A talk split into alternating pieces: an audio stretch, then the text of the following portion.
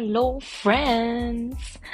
Ich freue mich, ich freue mich. Wisst ihr warum? Ich habe meine Operation hinter mir. Ich sitze gerade in meinem Schlafzimmer am Bett. Logischerweise, wo soll es uns sitzen und noch Kassel. Und ich nehme die Folge jetzt, das ist die erste Folge, die ich jetzt aufnehme. Ich nehme gleich hinten dran meine zweite Folge auf, die ich aber natürlich nicht gleichzeitig droppen kann. Ich bin eigentlich vollkommen behindert.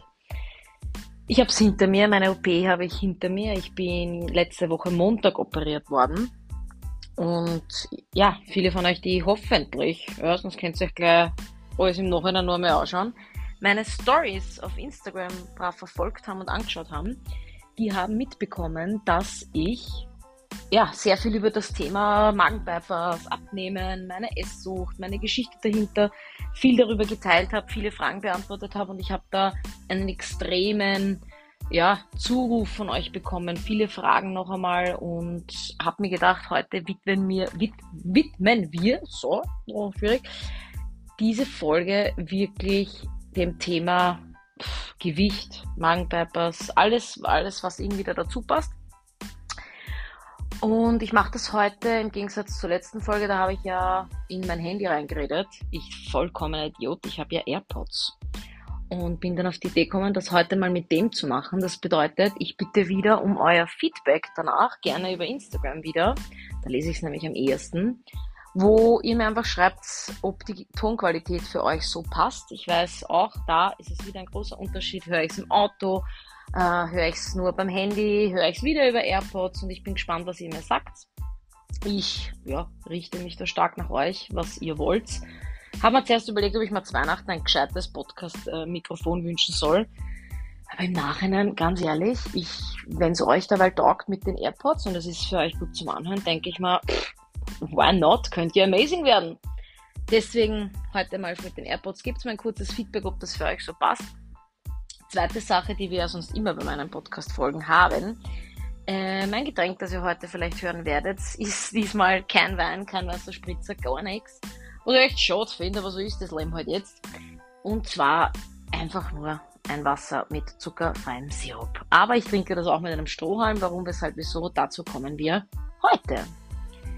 Ganz zu Beginn möchte ich auch bei mir, bei meinem Beginn anfangen. Und ich komme richtig deppert vor, wenn ich da gerade so ins Leere rede im Schlafzimmer. Ich bin ein bisschen leibend ins Handy zum Reden oder ein Live-Video zu machen, aber ja, das wird jetzt nichts. Ähm, ja, beginnen wir bei mir ganz zu Beginn. Das heißt, wie war die Basis in ihrer Kindheit? Die Frage kam sehr oft, ob ich als Kind ähm, dick war.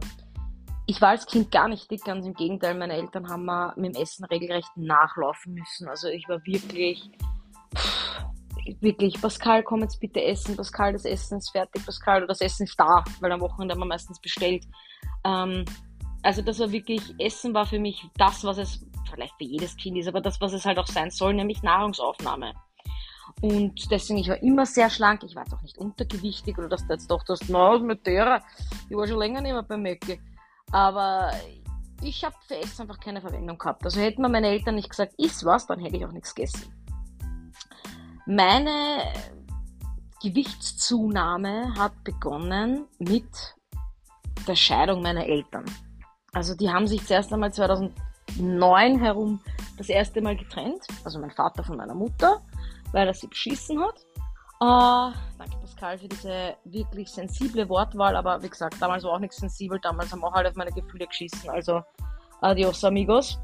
Ähm, da hat es eigentlich angefangen, dass ich gegessen habe, aber total unbewusst. Also natürlich ist mir das damals in keinster Weise aufgefallen. Niemals. Das, darüber kann ich jetzt so reden, weil ich natürlich mittlerweile, wie viele von euch mitbekommen haben, bei einer Psychologin bin und und und.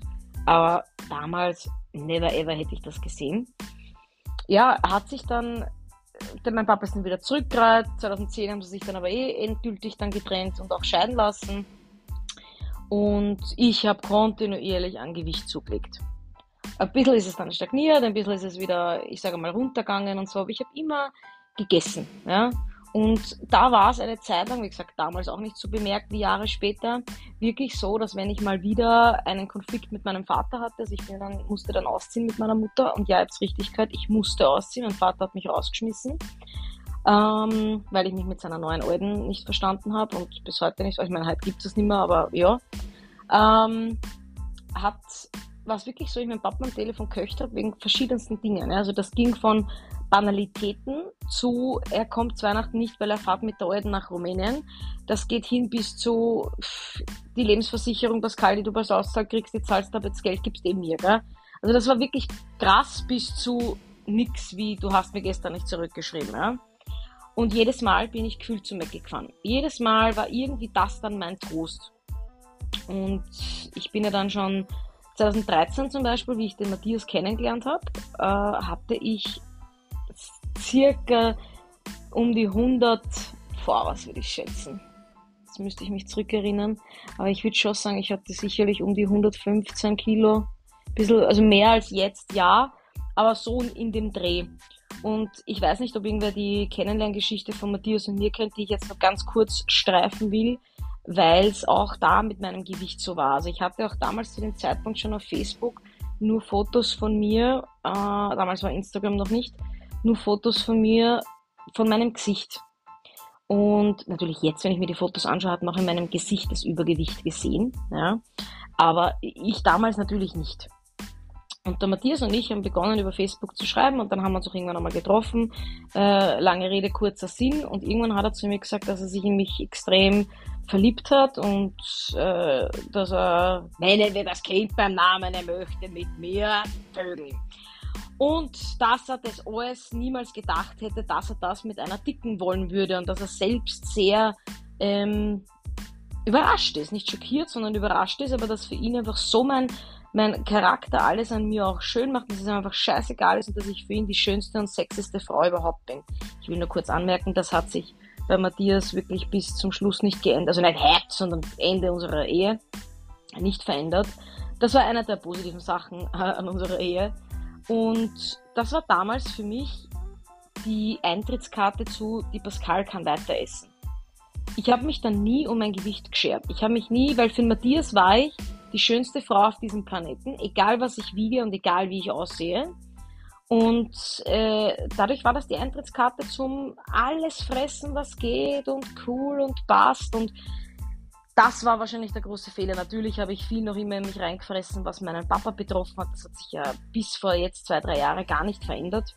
Ähm, und dann war es wirklich so, dass ich 2016, wie gesagt, Matthias und ich waren da zweieinhalb Jahre circa zusammen, drei Jahre zusammen, ähm, habe ich bemerkt, erstens einmal, da war ich schon so auf gute 130 Kilo. Und ich habe bemerkt, wenn kein Cola, kein Eistee und so da war, äh, ist mein Kreislauf total zusammengesackt. Und ich habe wirklich länger auf der Couch sitzen müssen, mit Herzrasen zum Teil, aber dann wieder auf einmal. Müsst wissen, damals war ich, habe ich auch viel gekocht, aber Matthias hat noch nie gekocht, glaube ich, seit wir zusammen waren. Ähm, aber ich habe aus Backeln gekocht, weil meine Mutter so kocht. Ich weiß nicht, ob sie das jetzt noch macht, aber damals zumindest. Ich habe zum Beispiel, wenn wir ähm, Spaghetti Bolognese gegessen haben, habe ich das aus dem Knorr und aus dem Maggi-Backer gemacht. Und wenn ich es wirklich selbst gemacht habe, das heißt mit Tomaten und bla bla bla, leck, leck die Kuh am Arsch, hat es mir nicht geschmeckt. Warum? Weil ich natürlich schon voll war mit diesen ganzen Konservierungsstoffen, mit den ganzen Verstärkern und lauter Scheißdreck. Ja? Und so war generell mein Kochen. Sehr, sehr fettig und sehr Kohlehydrate-lastig und sehr viel aus dem Backerl und sehr viel fertig und so. Das vernannte ich damals Kochen. Ja, ich meine, es hat trotzdem alles gut geschmeckt. So ist es jetzt nicht. Ja? Und nicht alles, alles, alles war aus dem Backerl. So will ich es gar nicht jetzt darstellen lassen. Ja? Aber es war schon äh, unbewusstes Kochen, wenn ihr versteht, was ich meine. Es war sehr unbewusst, das Ganze. Ich habe nicht drüber nachgedacht, wie viel Fett in einem Schlagobers ist, wie viel Kalorien so ein ganzer Becher Schlagobers hat, wenn ich den da jetzt in den Topf reinfetze und was das am Ende des Tages mit mir macht. So habe ich gekocht, das war meine Art von Kochen. Trinken waren ausnahmslos zuckerhaltige Getränke. Das war bei mir eiste Zitrone, Cola, alles was Zucker hat. Red Bull habe ich damals komischerweise nicht so oft getrunken, also das war wirklich damals nur so ein Gelegenheitsgetränk für mich, einmal im Monat oder so, äh, aber auch da die Zuckervariante ja, 2016 hat sich das dann am Anfang des Jahres ziemlich gerecht bei mir, dass ich einfach gemerkt habe, okay, was ist los? Und ich bin dann bei meiner Hausärztin eigentlich nur zufällig gesessen. Ich glaube, ich war krank und war nur deswegen dort oder irgendwie so ein Scheiß. Und habe halt dann nebenbei erwähnt, dass ich jetzt immer wieder dieses, dieses ähm, Zittern habe, wenn man das so nennen kann. Und sie hat halt dann einfach, Gott sei Dank, ja, erstens einmal, sie war ja nicht die Erste, die mir gesagt hat, dass ich dick bin, aber sie war die Erste, von der ich es mal sagen habe lassen. Sie hat mich angeschaut und hat gesagt, naja, Frau Koos, damals war ich nicht verheiratet, ähm, das könnte halt schon am Übergewicht liegen, gell? Machen wir mal einen Bluttest. Und am Bluttest kam halt raus, dass ich Gott sei Dank nicht zuckerkrank bin, aber dass es an der Grenze ist, das Ganze. Und das hat mich ziemlich wachgerüttelt, muss ich sagen. Ich habe dann mit ihr noch einmal ein Gespräch geführt, wo sie gesagt hat, ähm, womit ich es schon probiert habe und hin und her. Und ich habe natürlich, oh mein Gott, also alle, die jetzt gerade halbwegs übergewichtig, übergewichtig oder ex-übergewichtig äh, mir zuhören, wir haben doch schon alle von der Sascha Waleczek in Arschloch Döller mit der Faustformel gefressen. Wir sind ja alle schon da gesessen und haben die, haben die Hand zu einer Faust geballt Ach so, wir brauchen zwei Fäuste Gemüse auf dem Teller, gell, Maximilian? Das haben wir doch alle schon durch, ja. Das habe ich erzählt. Ähm, ich habe verschiedenste Sachen durch. Ich habe sogar vom Detlef D. Soest, der Coach von Popstars, die 10 Weeks Body Change habe ich gemacht. Da muss ich sagen, da ging viel weiter, aber das ist echt radikal. Ja, aber zu Recht, ja. Also das, was er da erzählt, das ist ja auch richtig. Da verzichtest du generell auf Kohlenhydrate und Milchprodukte. Wahnsinn. Für mich, ich Milchprodukte und Kohlenhydrate Junkie. Das war für mich der Tod, habe ich nicht durchgehalten, passt. Äh, nur kurzes, absolutes, geiles Beispiel. Die Vanessa hat auf diesem Weg, glaube ich, um die 40 Kilo abgenommen. 30, 40 Kilo locker. Ähm, ja, und das habe ich ihr alles gesagt. Und sie hat gesagt, ja, das ist schon viel, na gut derer war es im Endeffekt so wurscht. Ja. Die hat mich einfach abgeschautelt mit, mit einem Zettel und hat gesagt, es gibt ein paar so Adipositas Ambulanzen so in Richtung Magenbypass. Schauen Sie sich, vielleicht erkundigen Sie sich einmal dort und gibt mir so einen Infozettel mit und ich fahre heim. Und am Weg heim überlege ich, hm, ich kenne das Thema. Es gab damals eine Bekannte, würde ich sie jetzt nicht einmal nennen, eine Person in meinem nicht näheren Freundeskreis, die sich ziemlich früh, also ich glaube wirklich, die war gerade einmal 18, 19, ich weiß es nicht, ich will nichts Falsches sagen, auf total, einen Magenbypass machen lassen oder ein Magenband, ich kann es euch gar nicht mehr sagen. Und bei derer war wirklich ihr Satz auch, sie muss jetzt noch 10 Kilo drauf fressen, damit, die, damit es ihr die Kasse zahlt und dann macht's das und dann chillt's und das war auch genau das. Kaum hatte die den Magenbypass, hat es jetzt eigentlich nie ihre Ernährung wirklich dann umgestellt und das Ganze als Chance genutzt, sondern sie war halt 18, 19 und ist wieder gleich saufen gegangen nach zwei, drei Wochen. Also ich habe das halt damals, damals absolut auch unwissend, gab es eine zweite Freundin in unserem Freundeskreis, die, die sich auch sehr früh ein Magenband setzen hat lassen die das aber, ähm, die zwar ihr Leben halbwegs verändert hat, ja schon, aber ich habe das dann trotzdem damals noch so gesehen als, das ist die leichte Variante abzunehmen. Das ist ja, das ist ja leicht, du machst es dir ja leicht, das kann ja jeder.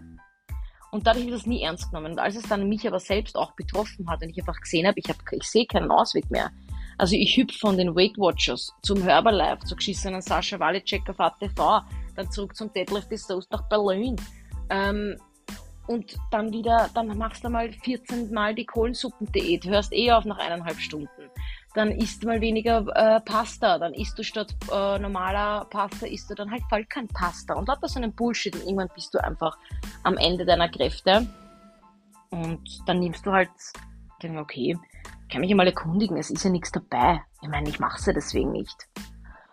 Aber dies hat mich ziemlich bestärkt darin und gesagt, ja, hörst du halt mal an. Und ich bin dann damals mit meiner Mutter in die besagte Adipositas Ambulanz im AKH gefahren. Es gibt äh, mittlerweile viel mehr als damals. Also mittlerweile gibt es das ja im Wilhelminenspital, was weiß ich was. Also es gibt genug. Aber äh, in meiner Familie gibt es eine sehr, sehr gute Ärztin. Und, also meine Cousine. Und die hat mir gesagt, dass das AKH äh, europaweit führend ist mit diesen Adipositas-Operationen. Und das war mein erstes Mal im AKH, soweit ich mich erinnern kann. Wir waren dort und wir kommen dort in diese Adipositas Ambulanz, die Mama und ich. Und das war einfach schrecklich. Das war bumm voll. Die haben eine eigene Ambulanz nur für Blade, so habe ich das damals auch genannt. Ja. Äh, bin dort reingekommen und ich so, alter Mama, das ist eine Ambulanz für Blade, was ist da los? Gibt es da was gratis? Und meine Mama hat drauf gesagt, na, aber die sind halt alle Blatt. Und jetzt bitte, wenn irgendwer zuhört, fühlt euch nicht angegriffen. Ich bin selber fett. Ich meine das jetzt gar nicht abwertend, ja, aber ich will so ehrlich wie ich nur irgendwie kann gerade zu euch sein, das wisst ihr. Und es war wirklich bunt durchgemischt. Also es waren welche, die haben 200 Kilo gehabt, da waren welche in meiner Gewichtsklasse, waren welche, die waren drunter, es waren auch welche, die waren schon schlanker, hast gesehen, sitzt auf einmal dort mit einem Kotzbeutel und kotzt durchgehend. Dachte, oh Gott, was hat die? Gut. Ich habe das auch nicht, ich habe das gar nicht so wahrnehmen wollen. Ich habe mir das einfach gedacht, so ja, passt quasi. Bei denen ist es so, die eine speibt, die andere rehrt, die andere betet. Ich vielleicht nicht. Das ist eigentlich das, was ich die meiste Zeit im Leben mache. Ich versuche mir immer zu denken, bei dem und dem war es Arsch, vielleicht bei mir nicht. Das versuche ich. Und ich denke nicht umgekehrt. Also ich denke jetzt nicht, cool, bei dem hat der Wangenbypass funktioniert, bei mir wird es vielleicht Arsch. Ich bin dann aufgerufen worden und bin rein mit der Mama und dort sitzt halt dann ein Assistenzarzt, der war damals wahrscheinlich gefühlt im gleichen Alter wie ich, ich darf es nicht vergessen, ich war damals, oh, wie war ich, 24 circa, ja. Und 23, 24, so schätze ich. Und der war vielleicht 28. Daneben irgendein Praktikant. Und ich bin dort rein, bin dort gesessen, der hat mir einen Zettel gegeben und hat mich einfach nur, der hat mich nichts gefragt, der hat mich nicht, das Einzige, was er mich gefragt hat, das war mein Gewicht und meine Größe, woraufhin der Praktikant daneben ausgerechnet hat, dass mein BMI bei 41 ist. Aha.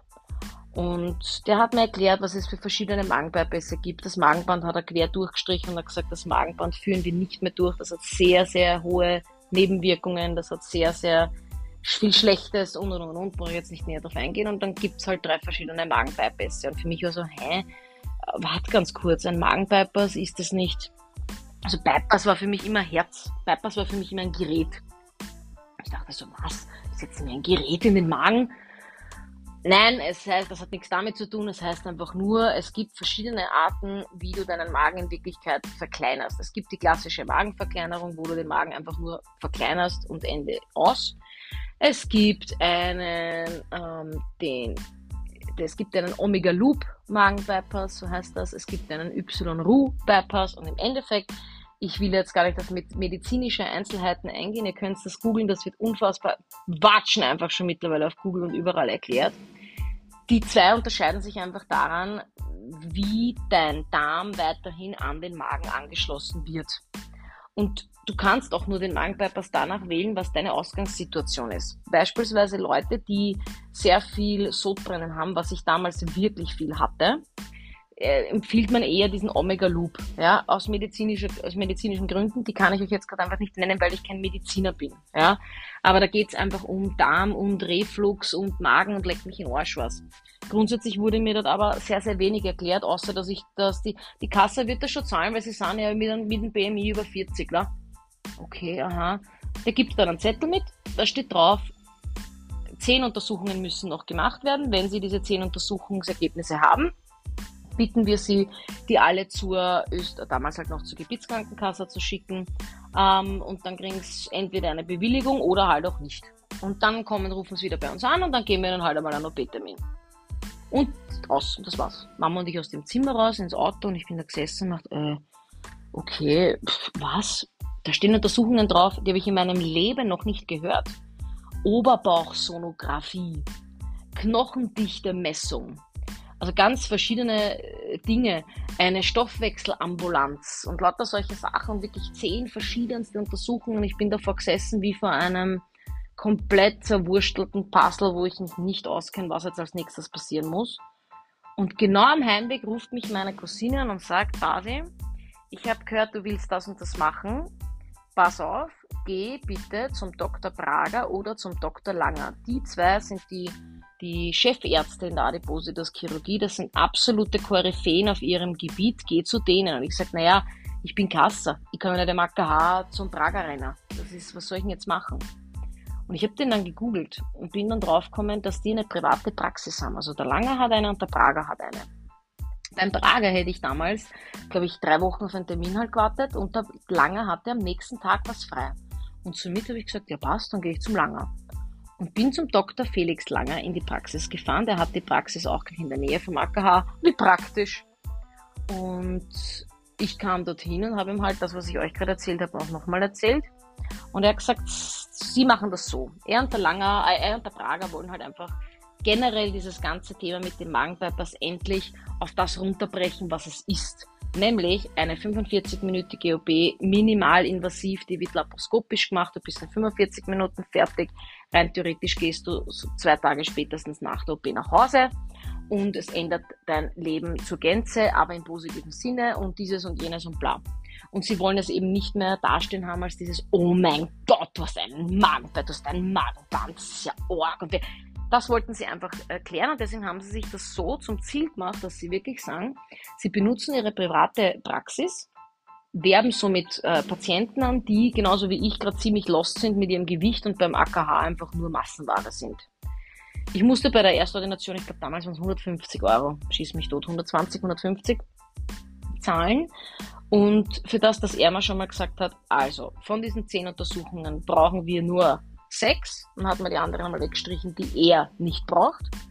Wenn Sie diese Untersuchungsergebnisse haben, dann hat er mir genau gesagt, wo ich was machen kann. Er hat gesagt, das können Sie äh, privat gerne machen lassen und natürlich auch alles auf Kasse, aber er hat gesagt, das kann ich mir selber irgendeinen suchen. Ich kann mir irgendeinen suchen, der diesen Ultraschall macht. Dann hat er mal gesagt, die Knochendichte-Messung können Sie da machen. Sie können das dort machen. Sie können bla bla bla bla. bla. Da hat man das genau wirklich Wort für Wort angesagt, was ich jetzt wie zum tun habe ja, und was auch am gescheitesten ist. Er hat mir zum Beispiel gesagt, Sie brauchen äh, einen Termin in der Stoffwechselambulanz im AKH, das muss bitte dort gemacht werden. Passt. Sagt er mir aber, ich sage es Ihnen gleich, da warten Sie auf einen Termin sicherlich ein halbes Jahr. Und somit nutzen Sie die Zeit für die ganzen anderen Untersuchungen. Wenn Sie alle Untersuchungsergebnisse haben, dann kommen Sie noch einmal zu mir er schaut sich dann die Untersuchungsergebnisse an, entscheidet dann, welcher Magenbypass für mich der richtige ist. Ähm, absolute Red Flag jetzt hier, wenn euch ein Arzt schon, bevor ihr Ersuchungs- und Untersuchungs- und Untersuchungsergebnisse, oh Gott, was ist los mit dieser Sprache, wenn du nicht trinken wollen? Ein Arzt, der euch vorher, vor den Untersuchungsergebnissen sagt, welcher Bypass für euch in Frage kommt, ist nicht seriös. Er muss, dieses, er muss diese Ergebnisse sehen, um zu wissen, was ist in eurem Körper los, welcher Bypass hilft euch am besten. Du musst nämlich unter anderem eine Gastroskopie machen lassen. Der schaut sich den Magen von innen an, das kannst du vorher nicht wissen. Deswegen meinte dann praktisch der Dr. Langer damals zu mir, alle Untersuchungsergebnisse benannt haben, Termin bei mir machen, sie kommen zu mir, wir schauen uns das an, welcher Magen-Bypass das wird. Dann schreibe ich einen Brief an die Krankenkasse, den, also den schreibt er mir vor, gibt ihn mir mit und ich schicke das geballt mit meinen Untersuchungsergebnissen an die Gebietskrankenkasse. Und dadurch, dass, da, da, schreibt er halt rein, praktisch, dass es medizinisch notwendig ist, das Ganze zu machen, weil die Patientin einen BMI hat. Damals hatte ich dann 41,5 BMI. Und ähm, weil dieses und jenes. Und dann äh, gibt es eine Bewilligung und dann soll ich mich mit der Bewilligung bei ihm noch einmal melden und dann machen wir uns einen B-Termin aus. Das war mein erster Termin mit Dr. Langer. Ich wusste, dank 150 Euro, die ich bei ihm hinterlassen habe, sofort was zu tun ist. Also habe ich auch sofort losgelegt. Ich habe sofort noch im Weg im Auto alle möglichen Termine ausgemacht, die ich mir noch irgendwie habe ausmachen können, weil ich mir gedacht habe, am Weg dorthin, ja, also Road to Magenvipers, kann ich es mir noch fünfmal umüberlegen. Ich kann mir noch fünfmal dazwischen denken, ich mach's doch nicht. Ich kann mir noch fünfmal dazwischen denken, ich traue mich doch nicht. So Leute, jetzt trinke ich kurz was. Ähm, ich kann mir dazwischen noch fünfmal denken, traue ich mich nicht oder ich will es nochmal mit Abnehmen probieren. Es ist noch nichts verhaut. Und deswegen habe ich mich auch bemüht, diese ganzen Untersuchungsergebnisse zu bekommen. Ich habe dann März, April herum, glaube ich, war das, genau, äh, war ich bei der, einer Gastroskopie. Wie gesagt, für mich waren das Routineuntersuchungen. Bei dieser Untersuchung kam aber raus, dass ich ein Geschwür habe. Nichts Bösartiges, alles Ding aber das muss halt zuerst raus. Somit hat sich halt alles verzögert. Ich hätte schon zig Untersuchungsergebnisse gehabt, aber das musste zuerst äh, auch eh mit der Gastroskopie, aber trotzdem halt rausgenommen werden. Und dadurch hat sich das Ganze ein bisschen mehr gezahlt. Das heißt, es war dann schon auch Sommer. Ähm, ich kann euch gar nicht mehr auswendig sagen, welche Untersuchungen das alles waren. Es war eine Sonographie vom Bauch, es war Knochendichtemessung, Gastroskopie, Endoskopie, die habe ich abgebrochen, weil da wollen es damit durch die Nase mit einem Schlauch du musst zur Psychologin eine Stunde gehen und und und. Und ja, ich hatte dann eigentlich so im, im Juli, glaube ich, alle meine Untersuchungsergebnisse benannt.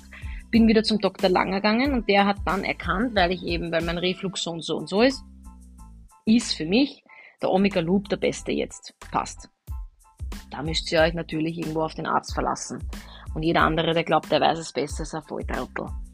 Niemand kann das so lesen und niemand kann das so nachvollziehen als jemand, der das tagtäglich macht. Wenn ich euch erzähle, dass für euch diese und jene ähm, Rechtsschutzversicherung die beste ist, werde ich es besser wissen als die Angestellte bei einem Biller. Und wenn ihr aber die von Biller fragt, was gescheiter ist beim Kochen, wird sie es besser wissen als irgendwer anderer, der dort nicht hakelt. So, blöder Vergleich, aber es war jetzt so. Ähm, und ja, er hat dann gesagt, passt, wir haben alles da, wir wissen, was operiert wird. Ich schreibe Ihnen jetzt den Brief, der hat natürlich dafür Vorlage, hat das fertig geschrieben, hat mir das mitgegeben. Sagt, wenn Sie eine Bewilligung haben, rufen Sie mich wieder an. Ich habe das Ganze hingeschickt. Ich habe innerhalb, glaube ich, von zehn Werktagen eine Antwort von der äh, Gebietskrankenkasse bekommen, dass ich bitte vorbeikommen möge, um äh, das zu überprüfen. Ich dachte, okay, was wollen die überprüfen? Ich war total aufgeregt. Ja. Meine Mappe mitgehabt mit allen Untersuchungsergebnissen. Dann muss man wirklich zur chefärztlichen Kontrolle. Also man ist dann wirklich beim Chefarzt im Zimmer bei der, bei der Krankenkasse im 10. Bezirk. Und das Einzige, was sich da angeschaut hat, war mein Gewicht, meine Größe, somit meinen BMI und das Attest der Psychologin. Alles andere hat den Haberer nicht interessiert. Das waren reine Untersuchungen fürs Spital, für ein Langer, für, damit die wissen, was operiert wird. Die Kasse interessiert nur dein BMI und dass die Psychologin sagt, ja, ja, du überlebst das. Warum ist die Psychologin so wichtig?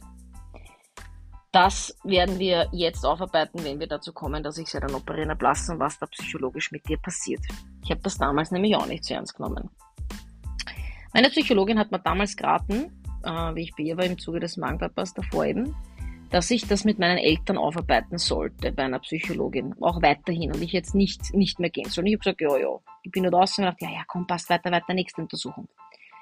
Und ja, ich hatte dann die Bewilligung von der Krankenkasse. Ich bin natürlich rausgegangen wie ein Honigkuchenpferd vor lauter Freude und habe dann beim Dr. Lange einen Termin gehabt im August und da hat er mir halt gleich gesagt, Sie können, das schaut dann wirklich, der sitzt vor dir, schaut den PC rein und sagt, wollen Sie nächste Woche am Freitag operieren kommen. Wichtig, Leute, dadurch, dass man die Bewilligung von der Krankenkasse hat, wird die Operation von der Krankenkasse auch bezahlt. Ja? Der Dr. Langer verlangt aber für seine Ordination, wenn man immer wieder zu ihm kommt, ein Honorar. Das heißt, das sind immer 50 Euro. Ich glaube, die erste Ordination eben damals waren 150. Aber die OP selber ist trotzdem auf allgemeiner Gebührenklasse und zahlt die Kasse ab. Der Langer selber sieht nur seinen OP-Plan und sagt, haben Sie nächste Woche Freitag Zeit und Lust. Damals war es halt mitten Sommer, mitten Hochsommer. Mein Geburtstag stand bevor und ich weiß noch, wir haben damals mit zwei Freunden noch Urlaub bucht gehabt, all inclusive. Ich wollte halt noch fressen. Wo der Lang auch gesagt hat, ist eh gescheit. Gehen Sie, fahren in Urlaub, genießen Sie es nur, dass noch alles in Maßen, äh, nicht in Maßen essen, sondern einfach so viel essen, wie Sie wollen. Wir sehen uns im September. Und dann war es soweit. Also ich bin dann damals, glaube ich, ich glaube es war der 19. oder 18. September ins AKH, bin ich eben aufgenommen worden. Und ich war voller Vorfreude. Alle waren eher nervös, aber ich war es gar nicht. Weil ich auch da wieder den Ansatz jedes Mal habe, ich weiß ja nicht, was auf mich zukommt. Warum soll ich mich jetzt narrisch machen? Also ich habe sowas immer Step by Step gedacht. Ich habe mir immer gedacht, ja, und wenn ich aufwache und ich kann nichts mehr essen, dann ist es so, okay, ja, will ich ja. Ich will ja nicht aufwachen und weiterhin einfach alles fressen können, weil dann hätte ich mir die OP ersparen können, dann bleibe ich einfach blam. Und in dem Fall ähm, war es leider wirklich so, dass ich weder, also am 19. wäre ich abgeholt worden aus dem Zimmer zur OP, ist dann aber schon der Arzt selber gekommen und hat gesagt, Frau, Re Frau Rebelswag, Frau Kos, ich kann Sie leider heute nicht operieren, ich habe äh, einen Notfall drinnen und ein Meeting, das ich nicht absagen kann. Und dadurch, dass ich ja unbedingt wollte, dass er mich operiert, er hätte auch irgendeinen Assistenzsatz machen lassen können, aber das wollte ich nicht. Somit einen Tag im Spital und nix. Nächster Tag, das war dann der 20. bin ich schon unten gelegen, wirklich voll fertig, nüchtern, im Nachthemd und alles und bin unten gelegen in diesem Raum, bevor, der, bevor das Bett in OP-Tisch geschoben wird. Und ich habe schon gemerkt, okay, ich liege extrem lang da. Da hast du ja keine Hände, da kannst du nichts machen. Du liegst einfach im Stillen und schaust, alle sind schon im OP seit Ewigkeiten und du nicht. Und dann irgendwann ist mir dann schon der Dr. Lange entgegengekommen, hat mit dem Kopf so geschüttelt und mir sind total die Tränen gekommen, weil irgendwann ist die Anspannung einfach auch schon so hoch. Er hat gesagt, es tut mir leid, ich kann es wieder nicht, ich habe gerade wieder einen Notfall reingekriegt. Ähm, es tut mir leid, wir werden verschieben, aber morgen dafür, ich verspreche Ihnen, Sie sind die Erste am OP-Plan und hin und her.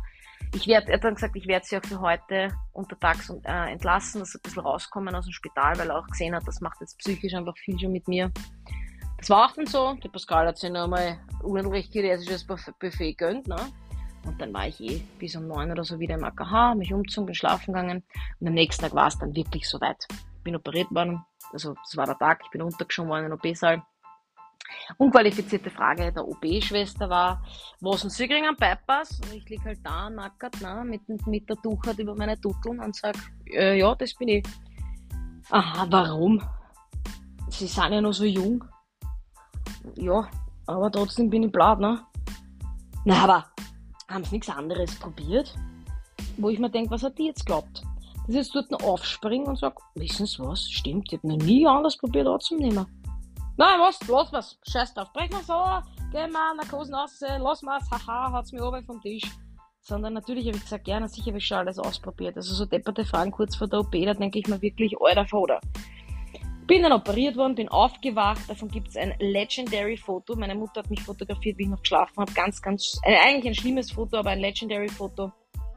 Und äh, es war okay. Es war okay. Ich bin einfach mal aufgewacht und habe mir gedacht, ja, okay, ich spüre nichts. Es ist alles wie immer.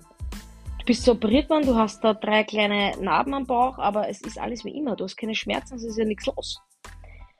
Und am ersten Tag kriegst du gar nichts zu essen. Du kriegst nichts außer einen Becher Leitungswasser. Ähm, du kriegst natürlich Flüssigkeit über, den, über die Infusion, aber du kriegst nichts zu essen. Und ich habe aber den Tag eh nur verschlafen. Also ich sag so, wie sie ist durch die Narkose und so kriegst den ersten Tag, oh Gott, äh, kaum mitkriegst. Jetzt war er zwar ein, Cut, ein Cutter. Gut, der wird das jetzt rausschneiden, dass ich gerade gegähnt habe. Ähm, ja, am zweiten Tag kriegt man dann das. Wie gesagt, ihr habt hoffentlich meine Fotos verfolgt, die ich jetzt in der letzten, äh, letzte Woche gepostet habe. Ähm, ja, du kriegst dann einen Bienensaft und du kriegst einen Apfelmus ohne Zucker und alles flüssig, flüssig, flüssig. Dann kommt eine Diätologin, die setzt sich mit dir hin und die erklärt dir, was wie erlaubt ist. Und da ist es ziemlich wichtig, weil dieser Mythos, das waren auch viele Fragen im Fragesticker auf Instagram, dass man nichts mehr essen kann. Das ist leider ein Bullshit. Ja, ich glaube, da würden sich viele freuen, die absolut gegen Magenbypässe sind, aber es stimmt nicht. Du musst einfach nur jetzt in der Phase, in der ich auch bin, ja, muss man den Magen halt wieder dran gewöhnen, ähm, feste Nahrung zu sich zu nehmen. Im Endeffekt, der Magen wurde verkleinert auf eine Grö die Größe einer kleinen Kiwi. Und der braucht halt jetzt. Der Haverer da drin ist gerade einfach angefressen auf mich. Und der braucht halt jetzt, dass wir uns wieder dran gewöhnen. Und alles ist ja auch enger gemacht worden. Das heißt, bei mir passt nur mehr so viel Essen rein, wie in eine Kiwi reinpasst. Denkt sich das einmal. Wenn ihr einen Teller vom Essen esst, das geht sich gerade alles, alles nicht mehr aus. Und das war halt wichtig für mich zu verstehen, dass die Diätologin mir da auch zum Beispiel erklärt hat, sie werden alles essen können. Und das schon in zwei, drei Monaten spätestens. Aber es geht darum, dass sie es ja nicht mehr essen wollen. Es geht darum, dass ich keinen Cheeseburger mehr will, ständig eine Pizza oder sonst was. Ihr müsst denken, zwischen 2011 und 2016 dann bis zur B habe ich mehrmals, mehrmals in der Woche McDonalds gegessen und auch um 23, 24 Uhr noch. Ich habe mehrmals in der Woche haben wir Pizza bestellt. Mehrmals in der Woche waren wir beim Chinesen oder haben Chinesisch bestellt und, und, und. Ja. Das heißt, die OP bringt dich davon weg. Warum? Die ersten Wochen isst du wie ein Baby. Alles ist sehr ungewürzt. Ja? Alles ist eher äh, breiig oder sehr, sehr weich. Ja? Und du, du resettest deinen Körper damit komplett. Dein Körper geht komplett zurück auf Anfang. Ja? Und ein Baby wacht nicht äh, aus der, kommt nicht aus der Mum rausgeschossen und denkt sich, wuh, Mackie, sondern äh, eigentlich brauchen wir diesen ganzen Scheiß nicht. Wir führen uns nur Bullshit zu, wenn wir Pizza, Mackie oder sonst was essen. Wir wissen es ja auch alle, aber es schmeckt halt dann wieder, weil so viel Zucker und so viel Fett drinnen ist und das ist das, was unser Hirn gerne hätte. Ähm, oder was unser Hirn halt einfach so befriedigt, dass es sagt, es will es, obwohl es schlecht ist. Und das macht der Magenbypass oder die Ernährung nach dem Magenbypass mit dir. Es zeigt dir, was eigentlich wirklich gut ist für dich. Du ernährst dich sehr, sehr gesund. Es kommt dann nach der breiigen Phase, die ja eh zwei, drei Wochen nach der OP dann schon ist, ähm, die Phase dazu, wo du Salat essen darfst. Und ihr könnt es euch nicht vorstellen. Als ich dann wusste, ich darf jetzt Salat essen, das darfst du am Anfang nicht, weil es sehr blähend ist, das Ganze. Ich habe so viel Salat gegessen, könnt ihr es euch nicht vorstellen. Es war ein Wahnsinn. Ich war so geil auf die Dinge, die ich jetzt drei, vier Wochen nicht essen durfte, aber auf die gesunden Dinge. Und ich habe dann auch schon einmal zum Beispiel einen Cheeseburger gekostet. Und wisst ihr was? Nach zwei Bissen war mir kotzübel kotzübel, weil es so fettig und so, so salzig und so, so viel Zucker drinnen ist und so viel Bullshit drinnen ist, weil um das geht es ja eigentlich. Eigentlich ist ja in dem ganzen Scheißdreck einfach nur Scheißdreck drinnen, ja. Und das ist das, was der Körper dann halt einfach ablehnt, weil er sich jetzt gerade, bei mir war das dann damals, ich glaube, acht Wochen oder zehn Wochen nur mehr nicht von Scheißdreck ernährt hat, ja, sondern die Dinge plain gegessen habe. Ich habe eine nackte Kartoffel gegessen mit Salz und es war geil. Und nicht eine frittierte, rausfrittierte Pommes. Jetzt zum Beispiel ist es halt so, wie gesagt, in dieser breiigen Phase, rein theoretisch kann ich alles essen. Weil ich muss es halt breiig im Mund zerkauen, damit das in meinen Magen passt und es meinem Magen nicht wehtut. Ich verschluck mich mehr oder weniger dran und muss dann kotzen gehen. Damals zum Beispiel habe ich gleich in der ersten Woche gekotzt. So, und jetzt kommt die nächste Frage, die von euch sehr oft gestellt wurde. Was ist das mit dem Brechen da? Was hat das mit dem Brechen auf sich? Ihr speibt nicht, weil ihr einen Magenbypass habt. Das einmal, das ist ein absoluter Mythos. Wir erinnern uns, dass der Magen so groß ist wie eine Kiwi. Das bedeutet aber auch, dass auch nur so viel reinpasst wie in eine kleine Kiwi. Wenn die Kiwi voll ist, dann bleibt das dort stecken, drüben, also drüber, über, dem, über eurer Kiwi, ja, und das kommt wieder raus. Was also auch bedeutet, es gibt ein paar Regeln, die einem die Diätologin schon im Spital sagt und die wirklich absolut Gold wert sind. Ja? Und die müsst, die müsst ihr ein, ein, äh, einbehalten, einbehalten, einhalten. Zum Beispiel, es gibt kein Essen und Trinken gleichzeitig gibt es nicht mehr. Ich habe zum Beispiel absichtlich, weil es ein Reflex ist, bei keinem Essen ein Glas dabei stehen gehabt, damit ich gar nicht zum Glas greife. Ihr wisst gar nicht, wie viel man aus Gewohnheit, Alltag und Reflex macht. Warum? Das Wasser, was ihr da trinkt, hoffentlich ist das Wasser, ähm, fühlt euch ja den Magen unnötig an. Und da ihr eh schon so wenig Nahrung zu euch nehmen könnt und dadurch viel an Nährstoffen, dadurch, das ist wichtig, ja, solltet euch den Magen nicht mit Wasser füllen. Das heißt, man sagt immer so 30 Minuten Pause zwischen Trinken und Essen. Das ist ein ganz, ganz wichtiger Tipp. Ja. Ähm, der zweite wichtige Tipp ist, am Anfang trinkt man nur aus Strohhalmen. Ja, was natürlich jetzt gerade für einen weißen Spritzer für mich super wäre. Ähm, einfach damit man die Schlucke ein bisschen besser, wie nennt man das, koordinieren kann, ein bisschen mehr ein Gefühl dafür hat. Ja weil halt meistens nach drei, vier Schluckern einfach Schluss ist. Es ist voll, du bist voll, musst ein bisschen warten, bis der Magen ans Hirn sendet, stopp, ich bin voll. Das dauert. Ja? Selbiges gilt beim Essen. Ich habe zum Beispiel nie mit großem Besteck gegessen, sondern mit einem kleinen Löffel und mit einer kleinen Gabel, damit die Portionen kleiner werden und ich auch langsamer esse dadurch. Nächstes, keine Kohlensäure mehr. Kohlensäure reizt so extrem den Magen. Ja, und wer mal gerne googelt, was Kohlensäure Schlechtes mit uns tut im Körper, zum Beispiel ein absolute, fördert extrem Nierensteine, Gallensteine. Also nur damit ihr es wisst. Und Kohlensäure geht gar nicht mehr jetzt. Ja? Also das könnt ihr vergessen nach einem Magenbypass. Das brennt, das tut weh. Ihr wollt es auch nicht. Und das sind zum Beispiel so richtig wichtige Tipps, die einem die Diätologin schon im Spital gibt. Ja, die gibt einem einen kompletten Ratgeber mit, wo wirklich das, was ich euch gepostet habe, schaut es euch gerne auf meinem Instagram-Account, habe ich ein Highlight angefertigt, da steht Magenbypass. Und da könnt ihr das nachlesen, da habe ich euch das abfotografiert. Da seht ihr wirklich, was erlaubt ist und was nicht. Und das gibt ihr euch mit. Das heißt, wir, hat, wir haben einen mehr als nur einen Leitfaden, der wirklich pipi einfach ist zu verstehen. Und zusätzlich eben genau das. Aufpassen mit Trinken und Essen gleichzeitig, das machen wir nicht mehr. Wir müssen trotzdem schauen, dass wir um die eineinhalb bis zwei Liter Wasser am Tag trinken, was natürlich schwierig ist. Ja mit Essen zusätzlich. Man schaut, dass man fünf bis sechs kleine Mahlzeiten am Tag isst, auf gar keinen Fall mehr, aber auch nicht weniger. Warum? Man muss ja trotzdem seine Nährstoffe kommen, was mich zu einer weiteren Frage von euch bringt. Viele haben auch geschrieben, ja, da muss man ja dann sein ganzes Leben lang Supplements nehmen. Dazu sage ich euch Folgendes. Erstens, es gibt äh, eine Firma, die nennt sich Fit for Me. Die haben speziell für Magen-Bypass-Patienten Produkte angefertigt. Scheißt auf die Apothekenprodukte, scheißt auf Wurscht, was was auf Amazon kaufen könnt. Ähm, die Fit for Me haben wirklich für Magenbypass, Magenverkleinerungen äh, Medikamente angefertigt, ja, die in einer Pille das haben, was ihr braucht. Da geht es viel um Vitamin B12, das mein Darm zum Beispiel jetzt von alleine nicht mehr erzeugen kann. Ja. Und es stimmt, es gibt so ein Package, das nennt sich, ich glaube, WLS Forte. Googelt das alles. Also alle bitte, die da gerade zuhören, für die der Magenbypass in Frage kommt oder für einen Verwandten, Bekannten, was auch immer, googelt die Dinge, die ich euch erzähle. Ähm, das Package heißt WLS Forte, eben bei Fit4Me. Und da bestellt man sich das fixfertige Paket. Was braucht man? Du brauchst Eiweiß, du brauchst äh, das Vitamin B12, ja. Und dann gibt es so ein Multivitaminpräparat. Das sind eigentlich so drei Dinge, die du da mitbestellst, ja. Gerade am Anfang, wo man sich noch nicht auskennt mit der Ernährung und äh, wie, wo, was, wann, weil all diese Dinge, die ich euch gerade aufgezählt habe, sind ja in der Ernährung drinnen. Also nur ganz kurz, Vitamin B12 zum Beispiel ist im Red Bull drinnen. Ähm, aber Spaß beiseite, all diese Dinge, die wir da an Supplements zuführen sollen, ist ja ist im Essen drinnen. Nur am Anfang ist man so gestresst damit, mit was man jetzt essen darf, was man nicht essen darf, wie viel habe ich heute das schon gegessen, habe ich heute schon genug getrunken, nehmen diese zusätzlichen Pillen sozusagen, ja, oder eben der Eiweißshake oder sowas, nimmt einen da ein bisschen diesen Stress weg. Und Leute, wir haben die magische Grenze von 40 Minuten erreicht, die ich heute definitiv sprengen werde. I'm sorry.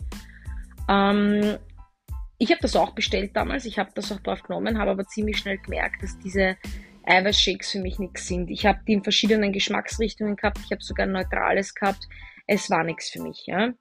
Äh, ich habe das dann weggelassen und habe mich bewusst darauf konzentriert, Eiweiß über meine Ernährung zu mir zu führen. Und dann habe ich gemerkt, erst, äh, ich kenne mich jetzt schon gut aus mit meiner Ernährung generell und mich nervt dieses Pillenschlucken immer in der Früh. Und ich habe da manchmal drauf vergessen und ich will nicht drauf vergessen. Ich habe schon Erinnerungen gestellt, natürlich im Handy und was weiß ich was alles. Aber ich habe dann irgendwann gemerkt, nein, ich will nicht mein Leben lang, so wie viele mich das eben gefragt haben, Supplements zu mir nehmen. Nicht, weil sie schlecht sind, absolut nicht, sondern weil es einfach nicht will. Ich hasse es. Und deswegen habe ich mir vorgenommen, ich schaue, dass ich mein Essen so wähle, dass ich viel esse, wo Vitamin B12 drin ist, dass ich viel esse, wo Kalzium drin ist, Eiweiß drin ist. Und ich habe es geschafft. Ich nehme seit 2017 kein einziges Supplement. Ich habe mir das alles nur über die meine Ernährung und über das, wie, was ich trinke oder was ich was alles zu mir geführt. Ja. So, so bin ich aus dem Spital entlassen worden. Am Anfang ist das Ganze natürlich scary. Also am Anfang ist es halt wirklich, die Leute um dich essen normal, du isst nicht normal. Da kommt jetzt das Thema mit der Psychologin kurz dazu, ja. Du merkst, du bist traurig. Essen ist nicht mehr nur ähm, Nahrungsaufnahme für mich ja gewesen. Essen war für mich mein Hobby, Essen war meine Leidenschaft, Essen war mein alles, Essen, Essen, Essen, Essen. Ja? Und auf einmal hat dir ein Arzt einfach so am 21. September 2016 dein größtes Hobby und deine größte Leidenschaft weggenommen. Und auf einmal bist du wortwörtlich hobbylos. Ich bin ein hobbyloses Opfer auf einmal gewesen, weil Kochen hat sich natürlich nicht mehr so viel gebracht. Ähm, schon gar nicht das, was ich eigentlich früher gekocht habe, das ist das Wichtige, so wie ich früher gekocht habe, das geht gar nicht mehr. Und neben dir, weiß nicht, mir ist damals der Matthias daneben gesessen, hat einen Teller Spaghetti Bolognese gegessen und ich bin da gesessen, hab von einem Toastbrot mit äh, Light Frischkäse abbissen. Ich war zwar satt, aber ich sage euch eine Sache, ich habe sehr, sehr oft zu weinen begonnen. Ich habe zu weinen begonnen, weil der kann das essen, was ich gern essen würde. So krank war das dann schon teilweise. Aber das ist einfach ähm, die Psychologie, die da mitspielt. Und das war auch der Grund, warum einer Psychologin da wichtig ist, zu Rate zu ziehen, ob du diesen psychischen Druck nicht nur gewappnet bist und dem standhältst, sondern dass du auch verstehst, was da auf dich zukommt. Dass du ein, ein Umfeld hast an Freunden, Familien, Verwandten, Bekannten, die dich dahingehend supporten und unterstützen ja, und dich nicht verurteilen. Ich hatte zu dem Zeitpunkt, wo ich noch fett war, ähm, eine sehr gute Freundin eigentlich, die nicht verstanden habe, warum ich diese OP mache. Die gesagt hat, na Basi, dann isst halt statt ein Big Mac einen Salat und ich gehe mit dir schwimmen, wenn du willst. Über den Status sind wir drüber hinaus. Also wenn ich drüber nachdenke, wie viel Salate ich hätte essen müssen und wie lange ich hätte schwimmen müssen, ich schwimme halt heute noch. Und deswegen, das hätte sie nichts gebraucht. Die ist bis heute nicht mehr mit mir befreundet, weil ich es nicht wollte.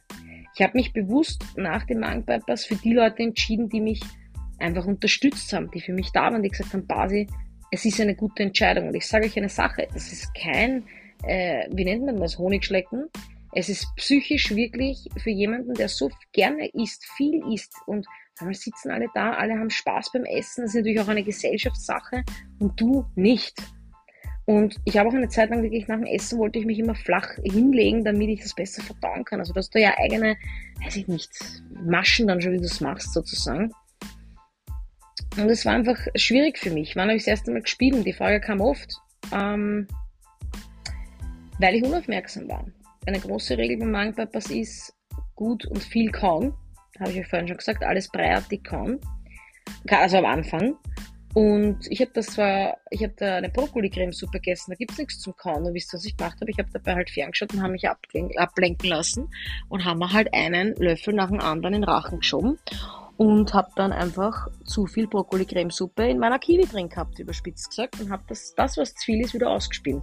Da geht es einem aber danach nicht so, wie wenn du gespieben hättest, weil es nicht soffen warst, sondern du speibst wirklich nur das aus, was zu viel war. Und da kommt auch nur das, was zu viel an Brokkoli-Cremesuppe in dir war, wieder hinaus und sonst nichts.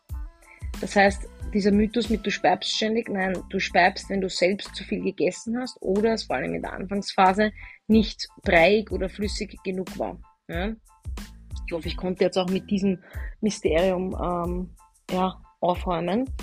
Und ja, die ersten Wochen gestalten sich wirklich so, dass du ein bisschen, ich will nicht sagen verloren bist, du weißt dann schon ziemlich klar, was du essen darfst und was nicht. Und mit Hip-Gläsern bist du immer auf der richtigen Seite, auf der sicheren Seite vor allem. Aber es macht dich halt traurig, dass die anderen rund um dich alles essen können und so viel wie sie nur irgendwie wollen und du aber nicht mehr. Daran habe ich natürlich gemerkt, wie heftig ich schon in dem Thema Essen eigentlich drinnen war, dass es mich traurig macht. Also wenn ich jetzt meiner Mutter sage, du isst jetzt einmal einen Monat kein Mackie mehr, sondern du isst der Kornspitz, sagt sie, ja okay. Das wäre für mich undenkbar. Und ich sage so, wie sie ist, jetzt gerade denke ich an dieses Kornspitz und ich könnte töten dafür. Auch für Mackie. Aber auch fürs Kornspitz. Und die ersten zwei Wochen beispielsweise nach meinem Magenbypass 2016 bin ich mehrmals nachts aufgewacht und habe total zittert, weil ich so einen Zuckerentzug hatte. Ich wollte so dringend ein Cola trinken und ich bin dann sogar einmal zum Kühlschrank gegangen, weil ich wusste, da steht ein großes Cola drin von Matthias. Ich habe einen Schluck gemacht und ich wollte mir den Rachen rausreißen, weil es mir so weh dann hat wegen der Kohlensäure. Also ich war sogar so in diesem, in diesem Zuckerwahn drinnen, ja, dass ich sogar das in Kauf genommen habe und es nie wieder gemacht habe. Das war so mein Knackpunkt. Ab da war das nicht mehr. Ja, die Jahre zogen ins Land, sage ich euch, wie es ist. Ich habe abgenommen. Ich hatte dann bei der OB, am OB-Tag hatte ich um die 130 Kilo. Mindestgewicht waren 70 Kilo. Das war dann 2018 bei meiner Hochzeit. Also ihr seht in zwei Jahren, was da möglich war. Ja, ich überspringe jetzt die Jahre, weil ich habe dann zu dem Zeitpunkt, da darfst du schon alles essen. Du kannst alles essen. Du kannst halt dann schon drei Pizzastücke essen anstatt nur mehr einen Bissen davon. Also das geht dann auch alles kontinuierlich wieder ein bisschen mehr, aber nie wieder so viel, wie es vorher war. Früher habe ich eine Pizza allein einfach zusammengefressen. Und dann irgendwann kannst du halt drei Stücke von einer Pizza essen und das war's. Die Jahre zogen ins Land. Corona kam, die Scheidung kam, alles Mögliche kam. Und ich habe wieder gegessen und ich habe eine Esssucht entwickelt. Wie habe ich das bemerkt? Ich habe das schon mal in einer Podcast-Folge erwähnt. Ich denke ständig ans Essen. Ich habe bemerkt, ich wache in der Früh auf und denke drüber nach, okay, warte mal. Ich frühstücke jetzt was, dann mache ich meine Jause fürs Büro, dann mache ich mal aber noch was, das Mittagessen nehme ich mal noch mit. So, warte mal, am Heimweg muss ich was einkaufen gehen, damit ich mal für am Abend was kochen kann. Am Abend koche ich dann gleich vor. Ich habe nur mehr an ähm, sozusagen in, in Essenssprüngen gedacht, wenn man das so sagen kann. Ja? Ich habe nur mehr gedacht, wann esse ich was als nächstes. Und natürlich gab es dann in den letzten Jahren wieder Gewichtszunahme, nämlich auch dieser Mythos, dass man mit einem Magenbypass nie wieder zunehmen kann, ist ein Bullshit. Ein Magen ist ein dehnbares Organ. Das bedeutet, du kannst den Magen rein theoretisch immer ein bisschen dehnen, ein bisschen druckseln. Ja? Natürlich wird aus der kleinen Kiwi kein Gesöchts mehr, aber es ist, sie kann wachsen, die Kiwi. Sie kann, sie kann wirklich wachsen. Und ich habe das dann einfach, ich habe sozusagen meinen eigenen Magenbypass mit der Esssucht ausgetrickst. Ich habe dann alle, ich würde jetzt mal sagen, zwei, drei Stunden gegessen. Und das geht dann auch, weil da ist auch wieder ein bisschen was verarbeitet und ich kann wieder ein bisschen was nachstopfen. Und so habe ich kontinuierlich immer mehr zugenommen. Und irgendwann Anfang diesen Jahres habe ich mir gedacht, nein, aus. Schluss. Geht so nicht mehr, ich kann so nicht, ich finde mich nicht mehr schön, ich finde mich nicht mehr attraktiv, mir passt mein Gewand nicht mehr, ich wollte nicht mehr den Weg haben und da war ich dann schon wieder 80 Kilo, 85 Kilo, 90 Kilo. Ich lasse bewusst jetzt die Jahre 22 und 21 aus, wo ich mir die Bauchdecke und die Oberarme straffen ablasse, weil ich möchte, dass das heute rein um das Thema Magenbypass geht. Ja? Ähm, die Straffungen, vor allem seht ihr auch in einem Highlight auf Instagram und ist ziemlich einfach erklärt. Die Kasse muss es einem bewilligen lassen, dafür braucht es keine Untersuchungsergebnisse. Man muss dafür an, einen Arzt finden, anfragen und dann hoffen, dass sie ja sagen. In den meisten Fällen sagen sie ja. Ähm, ja, ich habe dann entschieden Anfang dieses Jahres, dass ich so vom Essen dominiert werde, dass mein Alltag so von meinem Essen dominiert wird. Das waren Streitereien mit meinem Partner darüber, warum er nicht Essen gekauft hat, weil es ist nichts zu Hause. Was mache ich jetzt heute? Und obwohl der Kühlschrank voll ist. Das waren Weinereien, wenn ich um 22 Uhr, ja, dir ist ja egal, wenn ich nichts zum Essen habe. Laut das, weil er immer gereicht, ein Brot zu essen. Mir aber nicht, weil ich will also, Also wirklich, wirklich heftig, dass ich mich dazu entschieden habe, in Google einzugeben, Psychologin, Esssucht. Ich habe nicht gewusst, ob es eine Esssucht ist. Es hat sich aber so angefühlt. Und dann kamen halt ein paar Homepages und bei einer habe ich mich einfach wohlgefühlt. Die war bei mir hier in meinem Bezirk, ich konnte dort vor der Tür gut parken und ich habe gemerkt, ja gut, das könnte passen. Seitdem, das war April, glaube ich, ja, April oder März, März, seitdem gehe ich dorthin einmal die Woche, manchmal einmal alle zwei Wochen, je nachdem, wie es sich ausgeht. Und wir behandeln das Thema mit meiner Esssucht. Und ja, sie hat mir ziemlich schnell gesagt, dass es eine Esssucht ist. Und ähm, da geht es jetzt um den psychologischen Ansatz, den ich jetzt auch außen vor lassen will. Zeitgleich war ich aber noch einmal beim Dr. Langer. Ach ja, übrigens, was ich noch vergessen habe bezüglich der Supplements. Also man kann sich nicht selber einbilden, ob man diese Supplements-Geschichten im Essen gut drinnen hat. Man muss alle drei Monate nach einem Magenbypass, die ersten zwei Jahre, macht man einen Blutbefund und geht damit, ich in dem Fall zum Dr. Langer, die anderen rennen geschissen ins AKH. Man kann es auch beim Hausarzt kontrollieren lassen. Ich habe deswegen eben den Dr. Langer, deswegen empfehle ich euch das so. By the way, Dr. Langer nimmt keine neuen Patienten mehr auf, also googelt alle den Dr. Prager ähm, könnt ihr mir gerne schreiben. Ihr geht's mit eurem, geht's Blut abnehmen, geht's damit zum Arzt und der sagt euch, ob Vitamin B12, Calcium, Eiweiß, ob das alles passt, ja. Nur, dass ihr das wisst, ich habe das nicht selbst entschieden. So, das habe ich mir nicht, ach Gott, mir vorhin gar nicht eingefallen. Und, ähm, ja, ich war dann zeitgleich dieses Jahr beim Dr. Lange, einfach weil ich mit ihm das auch besprechen wollte, dass ich wieder so stark zunehme. Und da war mir das noch gar nicht so bewusst, weil für mich war immer noch, ich esse ja eh so wenig. Und er hat dann gesagt, er möchte gerne eine Gastroskopie machen und möchte sich gerne anschauen, ob sich mein Magen vergrößert hat. Das haben wir gemacht und er hat gesagt, der Magen hat sich vergrößert. Ja, jetzt nicht massiv, aber er hat sich vergrößert. Und er würde mir empfehlen, ähm, also wir können das Ganze noch einmal verkleinern, praktisch auf Reset noch einmal. Zusätzlich hat er halt gemerkt, dass ich zum Beispiel, ich habe jetzt kein Sodbrennen mehr. Jetzt gerade geht es wirklich darum, dadurch, dass ich mit meiner Esssucht eben gelernt habe, immer ein bisschen, immer ein bisschen, immer ein bisschen alle zwei Stunden, ähm, würde er mir empfehlen, den Bypass von einem Omega Loop auf einen Y-Ru umzustellen. Ja, wie gesagt, auch hier möchte ich Medizinern jetzt gerade nicht vorgreifen und irgendwie labern, warum dieses oder jenes besser ist. Und er würde den Bypass gerne sozusagen umstellen und möchte mir gerne einen Minimizer-Ring um den Magen geben. Alarmglocken, Red Flag, nein, das ist kein Magenband. Es handelt sich hierbei um einen Silikonring, der den Magen aber nicht abbindet, so wie bei einem Magenband. Bei einem Magenband wird nämlich der Magen nicht verkleinert. Der bleibt so groß, stellt sich vor wie zwei Fäuste und der wird abbunden mit einem Gummiringel, wenn es euch einen Zopf macht. Das ist ganz schlimm. Das Minimizer-Band, das ich habe, heißt, mein Magen ist wieder so klein wie eine kleine Kiwi. Ja, und da drumherum liegt ähm, angenehm locker dieses Minim, dieser Minimizer-Ring, der nur das macht, dass ich eben nicht mehr alle zwei Stunden ein bisschen was dazu stopfen kann. Dieser Ring macht, dass ich meinen Magen nicht mehr dehnen kann. Zumindest also nicht mehr äh, das, wie es war.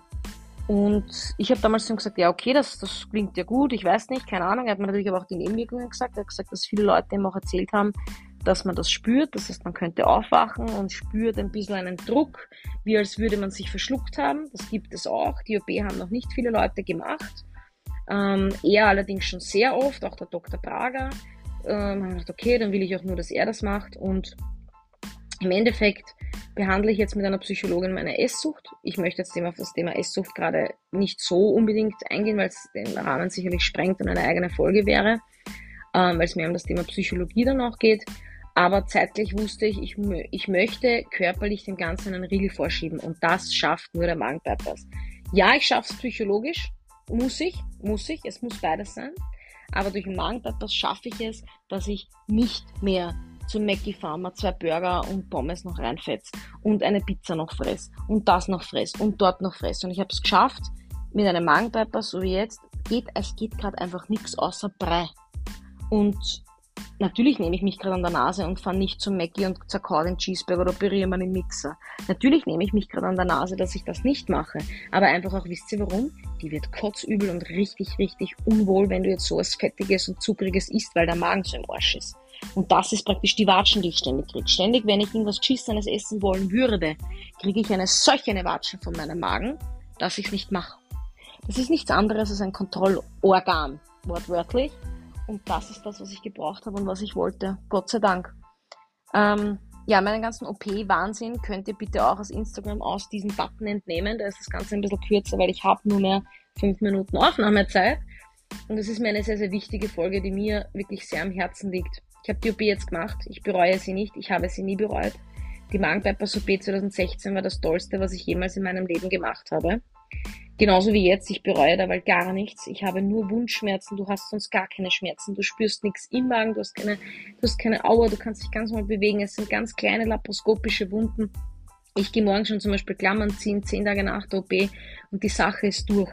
Das Einzige, was ich umgewöhnen muss, ist deine Psyche. Die Psyche muss sich umgewöhnen, dass Mackie und Pizza keine Alternativen mehr sind und ständig Nudeln und alles fettig und Knabbereien und Süßigkeiten, sondern deine Psyche und dein Bauch und also dein Magen in dem Fall, dein ganzer Organismus gewöhnt sich wieder an gesund und nicht mehr an ungesund. Und das ist es, was es mit dir macht. Und ich bereue die Entscheidung jetzt gar nicht. Ich muss euch sagen, ich habe jetzt diesen Minimizer-Ring und ich spüre ihn nicht. Natürlich hat der Dr. Langer zu mir gesagt, das ist der Best Case, der passieren kann. Man spürt diesen Ring nicht, aber er ist trotzdem da. Und genau das ist es bei mir. Ich habe jetzt schon in den ersten neun Tagen über fünf Kilo abgenommen. Und jetzt kommen viele natürlich auch die Gewichtsabnahme so schnell, das ist ja nicht gesund. Doch es ist gesund, weil ich ernähre mich ja trotzdem gesund und ich schaue trotzdem, dass ich alle meine Vitamine nehme und bei mir habe. Ich trinke zwei Liter Wasser am Tag, ich bewege mich, ja. Und ja, nach sowas hängt üblicherweise die Haut. Deswegen habe ich die Straffung halt schon machen lassen. Die Haut wird jetzt nicht mehr hängen. Warum? Weil ich jetzt bei weitem nicht so übergewichtig bin, wie ich es damals war. Ich hatte damals schon weit über 140 Kilo ja dann zu einem Zeitpunkt. Jetzt bin ich weit unter 140 Kilo. Somit, da hängt die Haut nicht. Ja. Ähm, die Bewilligung zum erneuten Magenbypass jetzt habe ich eben auch. Der Dr. Langer hat einen Brief an die Kasse geschrieben. Ich musste wieder zur Kasse hin, so wie beim ersten Mal. Die haben mit mir geredet, warum, weshalb, wieso, was ist passiert, dies und das. Ich habe ihnen so erzählt, wie es ist, habe gesagt, das Gewicht ist wieder am Steigen. Und sie haben dann gesagt, okay, sie bewilligen die Magenbypass-OP an diesen Minimizer-Ring, weil letzter Versuch. Und die sind ein bisschen stur dort, das muss man schon ehrlich sagen. Die lehnen halt mehr ab, als sie genehmigen. Also die zweite Magenbypass-OP zu bekommen, war schwieriger. Aber was ich ganz klar sagen will, es gab ja eine ziemlich frustrierte zweifache Mutter, die sich finanzieren lässt von ihrem äh, absolut hohlen Haverer, beide schwer übergewichtig, die auf Instagram über mich geäußert hat, dass ich so deppert bin, dass ich jetzt sogar den zweiten Magenbypass braucht habe und und und. Ähm, ich sage euch eine Sache, ich habe mich nie dafür geniert, diesen Weg gemacht zu haben. Das ist jetzt auch der Abschluss dieser Podcast-Folge. Ich habe mich nie dafür geniert zu sagen, ich hätte den leichten Weg gewählt. Nichts daran war leicht. Es ist nicht leicht, wenn du so gerne isst und das wirklich psychisch dich schon so fertig macht, dass du nur mehr ans Essen denkst und auf einmal ist das weg. Das ist wie wenn du einem Heroinabhängigen das Heroin wegnimmst. Das ist wie wenn du jemanden, der wirklich exzessiv Chick raucht, die Chick wegnimmst. Ähm, zu sagen, ich habe es mir leicht gemacht, definitiv nicht. Ich respektiere den Weg, den Menschen gehen, wenn sie das mit Sport machen mit Ernährungsumstellung machen. Absolut Hut ab. Ich habe es nicht geschafft. Ähm, das, was ich geschafft habe, haben aber andere auch noch nicht geschafft dass ich sehr viele Male geweint habe, einfach psychisch, weil ich will jetzt, ich wollte jetzt auch eine Pizza essen oder alle gehen essen, aber ich gehe nicht mit, weil mich macht das fertig, dass alle essen können und ich nicht. Das macht was mit deiner Psyche. Ich verlange nicht, dass das jeder Mensch verstehen kann, schon gar nicht die frustrierte Sau. ähm, aber ich kann Menschen auch verstehen, wenn ich die Dinge nicht durchgemacht habe. Und ich finde es ganz, ganz schlimm, mit einem Menschen so umzugehen, wenn man sowas sagt. Der zweite Magenbypass ist für mich ja eine zweite Chance, definitiv. Und es ist nichts, wo, wo man es sich leicht macht. Und ich finde es ziemlich heftig, das zu sagen, weil es ist nicht nur, dass es ein Eingriff ist, du liegst danach nicht auf der faulen Haut und nimmst einfach ab. Es, ist, es passiert so viel mit deiner Psyche. Und es ist so viel, was Leute zu dir sagen, was du aushältst. Das ist wie auch so oft mit anderen Dingen im Leben, leidet oft die Psyche mehr als dein Körper. Und ich finde es nicht okay, abgeschadelt zu werden. In dem Fall von dieser einen Person zu sagen, lass dich schön zweiten Magenpapas machen, will mir was über Ernährung erklären. Also sie selber mit 120 Kilo. Aber Fakt ist, ja, Psychisch leide ich mehr als körperlich. Psychisch leiden viele Menschen mehr als körperlich. Und es ist kein Unterschied, ob ich alkoholabhängig bin, ob ich heroinabhängig bin oder ob ich esssüchtig bin. Und dieser Weg jetzt ist für mich ein, ein neuer Weg. Ein zweiter neuer Weg. Ich kenne ihn da zum Teil schon. Also ich bin natürlich da schon mehr Profi drinnen, weil ich es da 16 schon durch habe. Das ist absolut richtig. Und ja, liebe Leute, das ist das Ende von dieser Folge. Ich hoffe, ich habe den Weg, der zum ersten Bypass geführt hat, gut beschrieben. Ähm, alle Fragen, die ihr jetzt noch habt, gerne bitte einfach per Direct Message Instagram an mich. Die werde ich dann entweder in einer nächsten Podcast-Folge beziehungsweise einfach in meinen Instagram-Stories beantworten, weil das kann ja sein, dass das sowieso jeden anderen auch betrifft. Ich hoffe, es war nicht zu lang oder zu fad. Ich danke euch, dass ihr dazugehört habt und ich freue mich wirklich auf euer Feedback. Viele, viele Busses, gell? Eure Base, die bald nicht mehr blatt ist und endlich wieder glücklich ist und sich wieder anschauen kann.